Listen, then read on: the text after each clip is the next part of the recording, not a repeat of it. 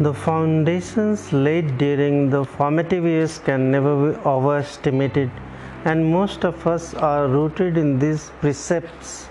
Among these, five principles form my life force. The first is being mindful that respect and dignity of the human being is paramount.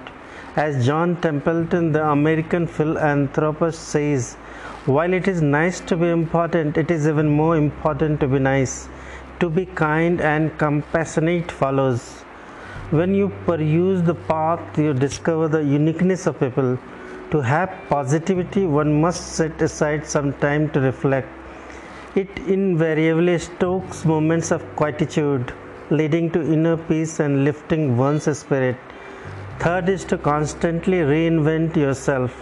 More than learning new things, it is about living behind the baggage of the past. One was taught never to disparage anyone. Instead, look at the point of discomfort and try to find its genesis, training yourself in the process to rise above it. Everyone, in some way or the other, is fighting a hard battle. Fourth, spiritualism is a great root, and there is no better anchor than faith in God. And of course, fifth, an attitude of gratitude. One question that we had to always ask of ourselves before we went to bed was what we have done today that makes us proud. Each one of us is the author of the book of our life, and each one scripts his or her own story. This is one's story of life